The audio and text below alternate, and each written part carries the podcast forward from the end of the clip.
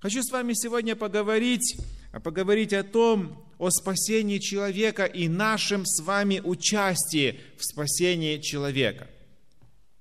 Вы знаете, нету более благородной цели в жизни, более святой цели, чем участвовать с Господом в спасении человека. И мы порой обходим море и сушу, чтобы найти человека, привести к Господу, познакомить его со Христом. Знаете, одно дело привести человека в церковь, это одно дело. Другое дело человека лично познакомить с Богом, чтобы полюбил он настолько Бога, чтобы никогда больше не хотел с Ним разлучаться. Это самая благородная цель в жизни христианина. И какая будет радость, когда Христос вернется на эту грешную землю, когда Он возьмет своих детей в Царствие Свое, когда будет тысячелетнее царство, потом новый город Иерусалим снизойдет на эту землю, обновленную землю. Когда это произойдет, какая радость будет от того, что благодаря нашему участию, нашему сотрудничеству с Господом, многие люди будут спасены. Представляете, какая радость будет в Его Царстве, когда ты участвовал в миссионерском служении с Господом. И в результате есть люди. Знаете, этих людей, может быть, мы сегодня даже и не знаем. Может быть, даже не предполагаем, что они спасутся, но мы совершаем свое дело. Мы носим газетки, мы даем уроки, мы даем диски, распространяем. У нас есть такой брат, вообще не знаете, диски распространяет, фильмы. И, возможно, сегодня мы не видим этого результата. Но придет то время, когда к вам кто-то подойдет в Царстве Божьем и скажет, приветствую тебя, брат, приветствую тебя, сестра. Благодаря твоему служению Господу и людям я сегодня спасен. Я верю, что такие моменты, они обязательно будут иметь место в Царстве Божьем. Возникает вопрос, почему сегодня так мало людей откликаются на Божью любовь? Почему так мало людей сегодня хотят иметь дело с Господом? Я сегодня на молитвенной группе рассказывал, вчера мне пришлось иметь беседу с проректором Э, секретарем приемной комиссии в институте, и я удивился, я был потрясен, как люди не знают Бога и вообще ничего о нем не хотят знать. Они привыкли жить без Бога, Бог им мешает в жизни, но все-таки та ответственность и та задача, которую Бог положил на нас, возложил как на церковь Его – она остается актуальной. Идите, проповедуйте, крестите, продолжайте учить, и сея с вами во все дни жизни до скончания века. Поскольку вашего пастора избрала церковь быть руководителем миссионерского служения в общине, то хотелось бы начать это служение с проповеди и хотелось бы поговорить с вами о том, какую ответственность Господь возлагает на каждого из нас в спасении окружающих людей. Апостол Петр в третьей главе, втором послании, 9 стих, мы все знаем этот стих наизусть, говорит, «Не медлит Господь исполнением обетования, как некоторые почитают то медлением, но долготерпит нас, не желая, чтобы кто погиб, но чтобы все пришли к покаянию. Апостол Петр говорит, что Бог заинтересован в покаянии и спасении каждого человека, чтобы все пришли к покаянию. Это цель Бога. Но почему-то все не приходят к покаянию, да и не придут все. Спасение – это вопрос не человека, это вопрос Бога. Мы спасать не можем. Господь нас не уполномочил спасать. Спасение – это дело рук Бога. А наша задача – найти человека и его руку соединить с рукой Господа. Наша задача – быть посредниками, быть глашатаями, быть исполнителями повеления Господа. А спасает Господь. Мы иногда бежим вперед, впереди Господа. Мы хотим все рассказать и крестить человека и думаем, что спас, спасем его. Но это задача Духа Святого, это задача Господа. Давайте мы поговорим с вами, все ли мы делаем для того, чтобы человека привести к Господу. Я убеждаюсь в последнее время, что найти человека и познакомить с Господом – это не такая уже и легкая задача. Раньше люди были голодные в духовном плане. Раньше можно было напечатать в районной газете, что в музыкальной школе проходят библейские курсы. И я был свидетелем того, как мест не хватало в этой музыкальной школе, люди бежали на эти курсы – Никто никаких реклам не распространял. Просто напечатали в газете маленькую заметочку. Будут курсы, и люди побежали на курсы. Будет программа, люди побежали на программу. Будет выставка здоровья, побежали на выставку здоровья. А сегодня время поменялось. Но значит ли это, что мы ничего не должны делать?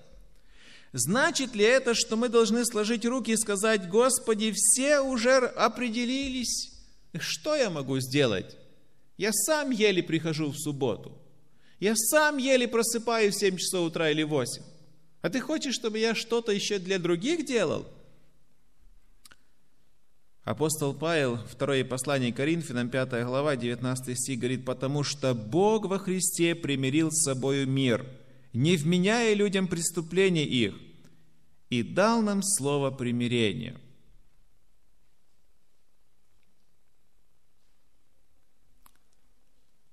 Бог примирил с собою мир. Христос умер за всех, желая спасти всех людей. Но мне кажется, где-то есть проблема не с Божьей стороны, а проблема с нашей стороны, как Божьих детей, как Церкви Божьей. Наверное, первый вопрос, понимаем ли мы роль нашего участия, нашу роль в спасении, в плане Божьем спасения на этой земле. Если бы, наверное, понимали, то больше были бы активными. Отсутствие людей, отсутствие желающих провозглашать Божью весть является свидетельством того, что нам хорошо. Мы теплые, нам хорошо. Вы знаете, самым великим примером спасения людей является уникальная личность. Это личность Иисуса Христа – Я, когда читаю об этой личности, когда читаешь, как Христос любил людей, какой подход у него был к людям, какое долготерпение было к людям, я поражаюсь, откуда. Я вчера тоже общался с одной женщиной, проректором, и знаете, что-то внутри вот происходит, когда ты общаешься. Какая-то ревность как вы не можете знать, как вы до сих пор не знаете Бога? Как вы так можете говорить? Знаете, какая-то ревность появляется. Иногда хочется уже и голос повысить. И так авторитетно сказать, покайтесь и веруйте в Евангелие. Но когда смотришь на Христа, у него как-то все по-другому. У него такой подход специфический, такая любовь. И эта любовь, сначала идет эта любовь Сначала добрые дела, сначала чем-то помог, ободрил, исцелил, а потом раз и слово сказал. И человек раз и не знает, что ему делать. Говорит, Господи, а что мне делать? Говорит, а Захею говорить не нужно было. Я, Господи, все понял. Половину имения раздам, не переживай, Господи, все в порядке, я со всеми рассчитаюсь. Главное, что я принял Тебя в своем сердце. Поэтому Христос является великим примером в проповеди Евангелия, миссионерском служении Богу, Отцу и людям. И давайте мы сегодня посмотрим на один из примеров, на двух личностей. Одну из них удалось Христу спасти, а другая личность погибла. Оба ученика были последователями Иисуса Христа. Одного звали Иуда, а другого звали Петром. Оба ходили за Христом, оба проводили с Ним время в служении, оба участвовали в этом служении, оба были и назывались Его детьми. К ним Христос относился совершенно одинаково, одинаково любил, одинаковые возможности подарил, одинаково относился, но почему-то один погиб, а другой, как головня из огня, был спасен. Вопрос не в том, почему Юда погиб, потому что определять а, судьбу человека мы не вправе. Вопрос в другом все ли я делаю со своей стороны, чтобы человек спасся, чтобы человек познакомился с Господом. Иуда погиб, это был его выбор. Петр спасся, это был его выбор. Давайте мы посмотрим на эти взаимоотношения между Иисусом Христом и апостолом Петром. Как так удалось Христу это была случайность, или Христос со своей стороны все сделал, чтобы спасти этого человека, и он откликнулся на эту любовь. Про Иуду мы говорить не будем. Мало хорошего, к сожалению, в его биографии. Знаем, что был казначеем, знаем, что любил деньги, знаем, что свои выгоды и корысти преследовал, когда ходил за Иисусом Христом, имел свое представление и был очень далеким от этого служения. Он фактически своим телом присутствовал с Господом, а где-то мыслями далеко-далеко витал. Где-то он строил свое царство, свой домик и свою жизнь обустраивал, будучи с Иисусом Христом.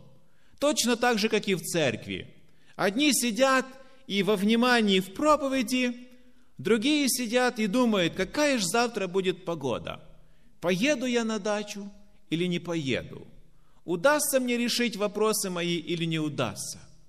Я не сужу, но почему-то предполагаю, что так оно и есть у нас, у людей. Итак, смотрите, отношения между Христом и между Петром. Почему этот в последний момент раскаялся? Почему он признал свою греховность, упал на колени и сказал, Господи, прости меня, и Господь его простил и спас. А другой этого не совершил. Мы иногда ограничиваемся и говорим, что спасение человека – это евангельская программа, спасение человека – это библиотека на площади космонавтов – Спасение человека – это газеты. Мы иногда ограничиваем себя, ограничиваем Бога и думаем, что вот это все, и этого достаточно для спасения. Но давайте мы посмотрим на тот пример, который Господь нам оставил, что я со своей стороны могу сделать, чтобы моя дочь спаслась, мой сын, мои родители, мои дети спаслись познакомились с Господом и полюбили Его. Что я могу со своей стороны сделать? Итак, смотрите, мы говорим сейчас с вами о взаимоотношениях и спасении апостола Петра. Что же такого сделал Иисус Христос, чтобы этот человек в конце своей, в конце вот, э, своей жизни, явной жизни, реальной жизни с Иисусом Христом на земле, он раскаялся, он принял Божью благодать и откликнулся на эту любовь и на эту благодать. Что же Христос сделал, чтобы это произошло с апостолом Петром? В Евангелии от Луки, в 22 главе, мы читаем такие слова, 31 и 32 стихи. «И сказал Господь», мы недавно эти стихи вспоминали, «Симон, все сатана просил, чтобы сеять вас как пшеницу, но я молился о тебе, чтобы не оскудела вера твоя, и ты, некогда обратившись, утверди братьев твоих». Скажите, пожалуйста, ведомо ли было Христу, что апостол Петр в конце концов отречется от него? Знал об этом Христос или нет? Конечно, знал. Мы не должны забывать, что он был Бога-человеком. Он мог грехи прощать и это делал. Он мог исцелять, это делал. Он был одновременно и Богом, и человеком но принял человеческую плоть для спасения погибающего мира, чтобы совершить план спасения, стать одним из нас. Поэтому Христос наперед знал, что Петр упадет, что Петр предаст его, отречется от него и скажет, я не знаю этой личности. И вот однажды, когда Христос общается с Петром, он говорит, Петр, Петр, Сатана просил сеять вас как пшеницу. Но что делал я? Я молился о тебе. Итак, здесь заложен первый принцип. Если я хочу спасения моим близ, близким, родным, я никогда не должен забывать, что молитва является самым главным средством, самым главным средством спасения человека. Иногда приходится молиться месяц, иногда год, иногда десятилетия. А иногда человек не доживает до того времени, когда тот, за кого он молился, заключит с Господом завет. Иногда и такое бывает. Но сам факт, что без молитвы, без главного средства нам никогда не удастся человека привести к Богу. Потому что молитва – это то средство, которое достигает неба, а Бог, отвечая на нашу молитву, начинает работать над сердцем и разумом того человека, за которого мы молимся. Поэтому самое главное в спасении человека – это молитва. Молиться о них – не тогда, когда евангельская программа начинается только, а молиться всегда. И когда дети слышат на устах родителей свое имя, то рано или поздно Дух Святой касается сердца, и человек откликается на Божью любовь, на Божью благодать. Давайте мы никогда не забудем об этом и всегда будем практиковать. Не унывайте, не упускайте руки. Не думайте, что ваши дети погибшие уже навеки и навсегда. Вы не знаете сердец ваших детей, ваших родителей так, как знает Господь. Поэтому благая весть состоит в том, чтобы мы не упускали руки – чтобы мы не переставали молиться, чтобы мы всегда продолжали утром и вечером молиться за своих детей, своих родных и близких. Кого мы желаем спасти? Кого желаем к Богу привести? Кого Господь через нас желает спасти? Поэтому первое и самое главное, Христос говорит, я молился о тебе. Да, конечно, Христос за Иуду тоже молился – но Иуда свой окончательный выбор сделал. Мы молимся. Мы не знаем, что произойдет дальше. Может, человек и не откликнется на Божью любовь. Это тоже может произойти. Но все-таки, если мы заинтересованы сотрудничать с Господом в плане спасения людей, мы должны не переставать молиться о них. В Евангелии от Марка, в 14 главе, мы читаем с вами еще один принцип, еще один шаг, который делает Христос по отношению к Петру чтобы спасти его. 14 глава и стих 30. Евангелие от Марка.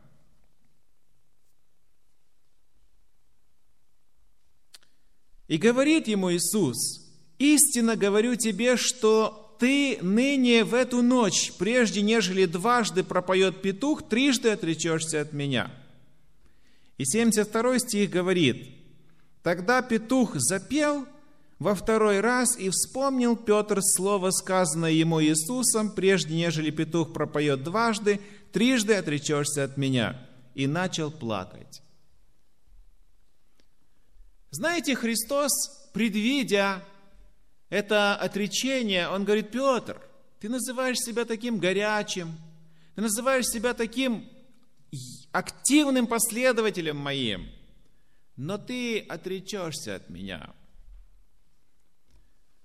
Знаете, в этих словах заложен еще один принцип.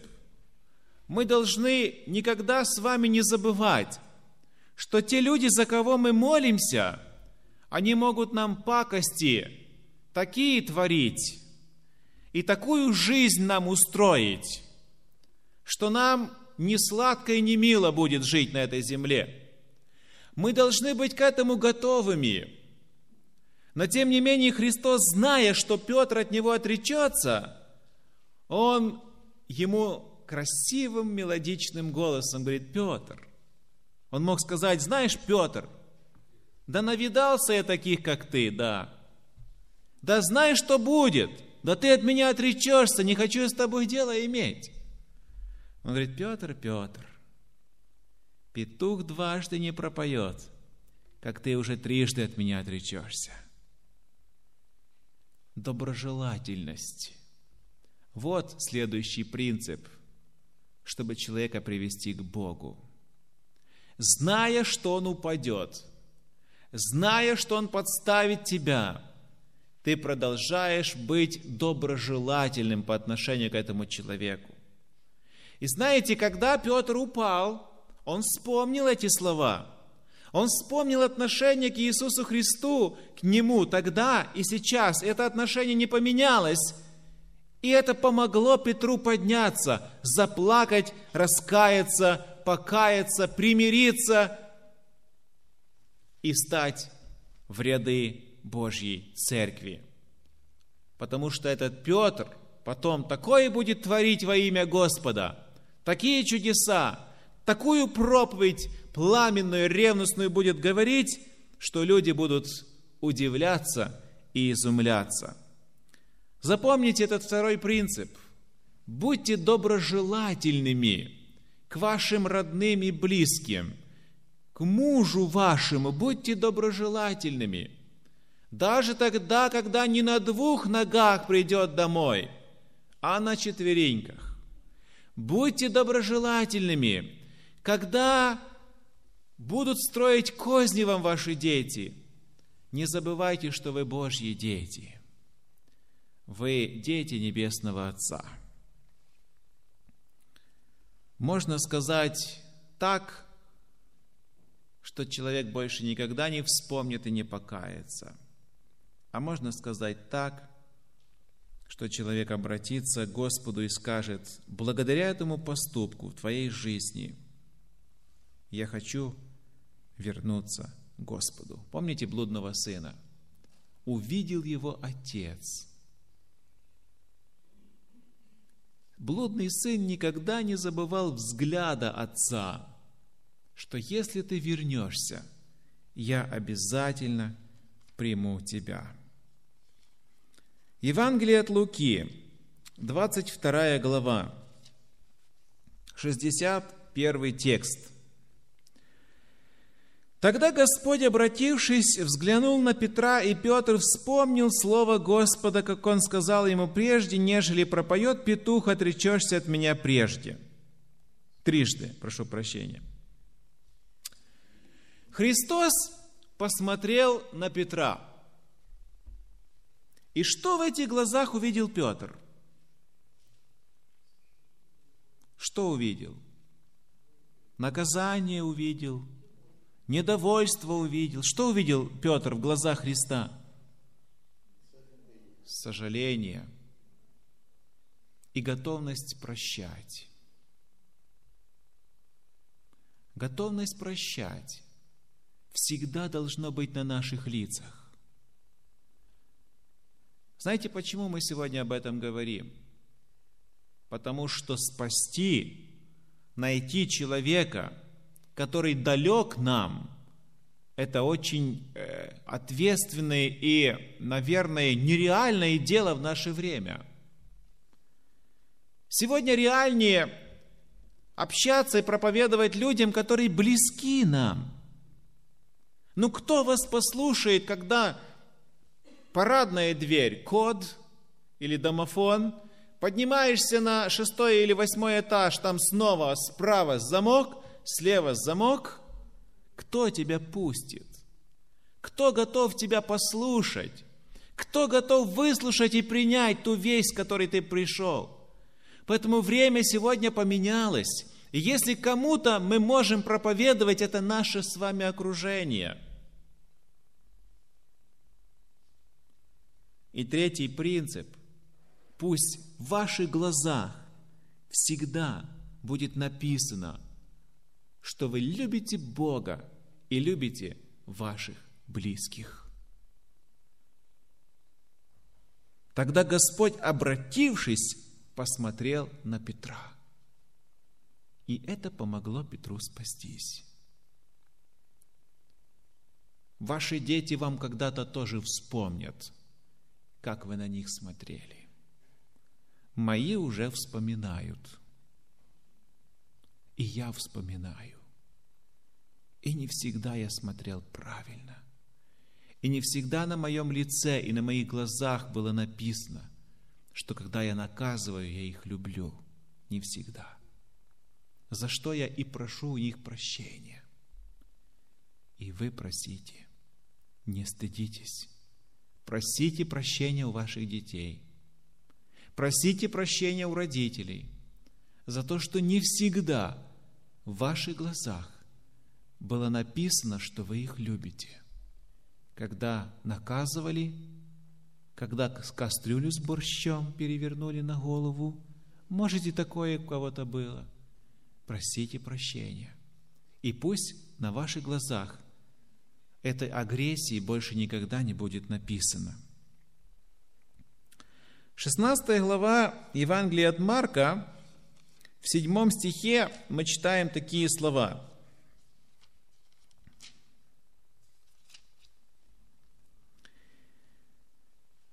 Но идите, скажите ученикам его и Петру, и он предваряет вас в Галилее, и там его увидите, как он сказал вам.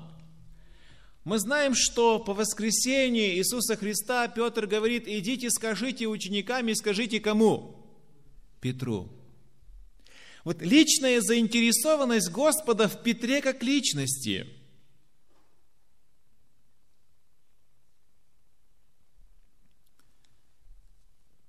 Знаете, можно быть заинтересованным в своих детях, детях так в общем. У меня все хорошие, у меня все дорогие, все любимые, я всех люблю. А можно проявить заинтересованность в каждом лично. Что делает и апостол э, Иисус Христос по отношению к Петру?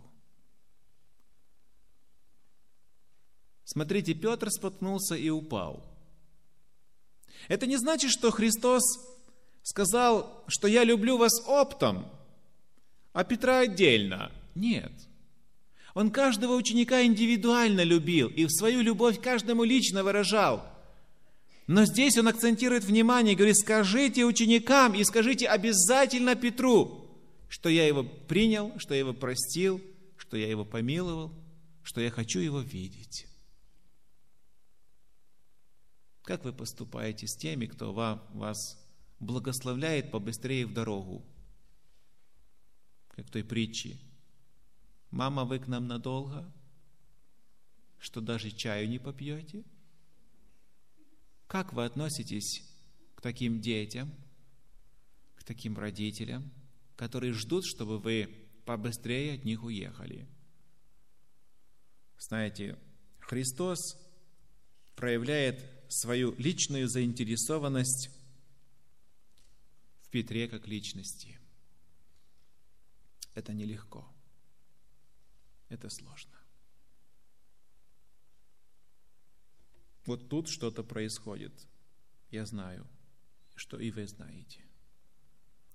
Когда тебя не любят, когда тебя ненавидят, когда говорят, мама, ты куда-то встряла, куда-то пошла, ты куда-то как-то поменялась, ты ненормальная.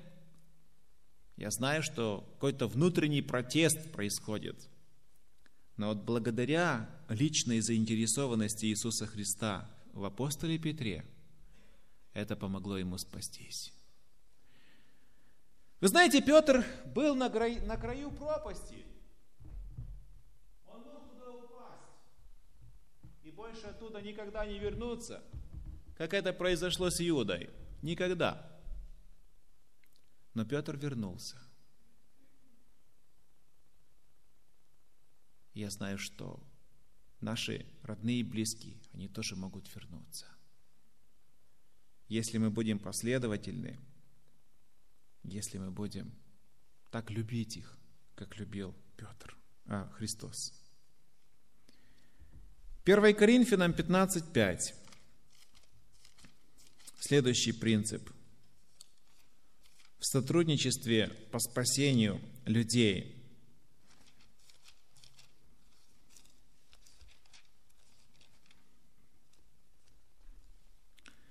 И явился Кифе, потом двенадцати.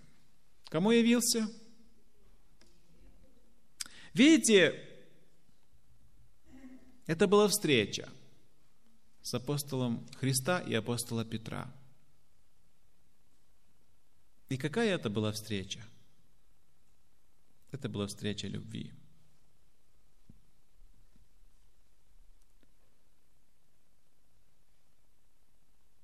Как бы так встретиться с нашими родственниками – чтобы не вспоминать им о том, что они совершали в наш адрес два года назад. Так вообще реально встретиться? А Христос ни малейшего укора, ни малейшего осуждения, как будто бы Петр никогда его не предавал, не отрекался. Явился Петру, я представляю, как он обнял Петра, поцеловал его, говорит, брат мой, друг мой, как я рад тебя видеть. Если вы расстаетесь с родными и близкими в самых мрачных красках и мрачных тонах, в самом плохом настроении, когда вы расстаетесь, когда вам на дверь указывает, пусть очередная встреча будет встречей любви. Не получится на второй раз, получится на третий раз. Никогда не вспоминайте вашим детям, вашим родителям, что они плохие. А помнишь, как ты меня? Есть такой негативный пример. У моей супруги есть брат старший. И после смерти родителей, когда он выпьет,